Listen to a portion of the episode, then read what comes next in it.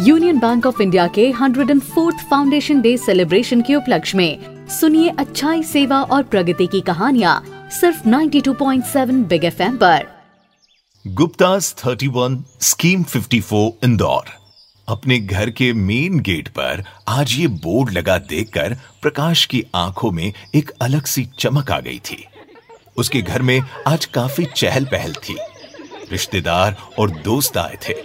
भाई उसके नए घर का गृह प्रवेश जो था, अभी चार साल पहले की ही तो बात थी। एक एमएनसी में उसकी जॉब लगी थी।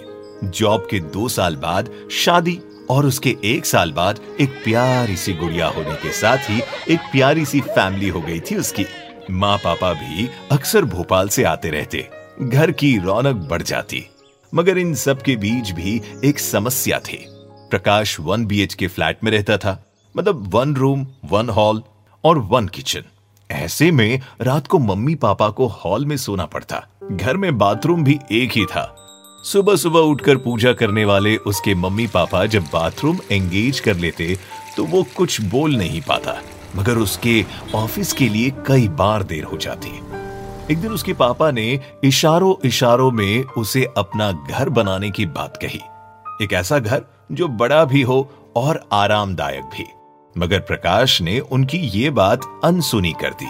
उसने टालते हुए कहा, पापा, इस किराए के घर में भी कोई ऐसी प्रॉब्लम तो नहीं। थोड़े पैसे जमा कर लूँ तो सोचूँगा अपने घर के बारे में। ऐसा नहीं था कि अपना घर खरीदने का उसका कोई इरादा नहीं था, मगर मन ही मन प्रकाश जानता था कि जैसे जैसे परिवार बढ़ता गया था, उसकी सेविंग घटती गई थी।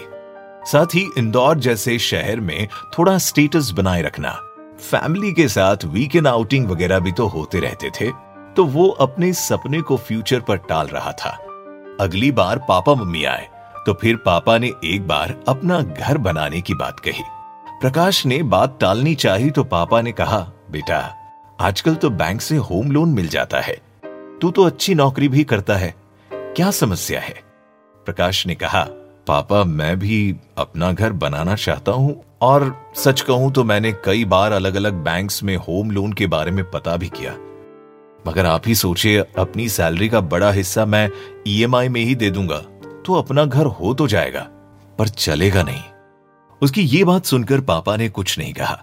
अगले दिन शाम को जब प्रकाश ऑफ़िस से घर आया तो देखा पापा के कोई दोस्त आए हुए थे।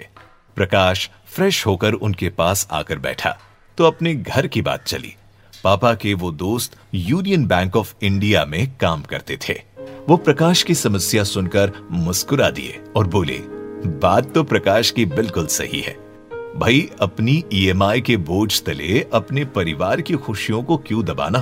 पर बेटा, तुम यहीं इंदौर में रहते हुए कभी अपने अंकल के पास नहीं आए हुँ? अरे भाई, यूनियन बैंक की यूनियन होम है ना? तीस साल का रीपेमेंट ऑप्शन है तो ईएमआई बिल्कुल ही कम हो जाती है। और कभी फ्यूचर में पैसे हुए, तुम प्री पेमेंट करके लोन खत्म करना चाहो तो कोई चार्जेस भी नहीं है। बाकी कोई प्रोसेसिंग फ़ी या कोई हिडन चार्जेस वगैरह की फ़िक्र मत करना। हमारे यूनियन बैंक में ये सब नहीं होता। प्रकाश के चेहरे पर यह बात सुनकर मुस्कान आ गई थी।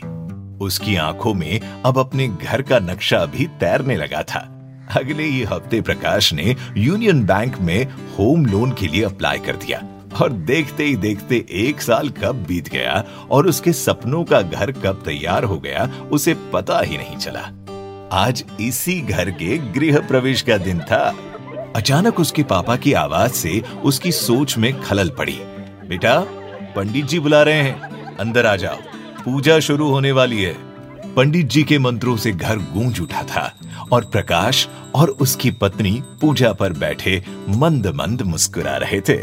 Union bank of India celebrate कर रहे हैं। 104 years of goodness service progress 104th foundation day celebration से जुड़कर हमारे उत्साह को दुगना करें। Union bank of India. अच्छे लोग अच्छा बैंक।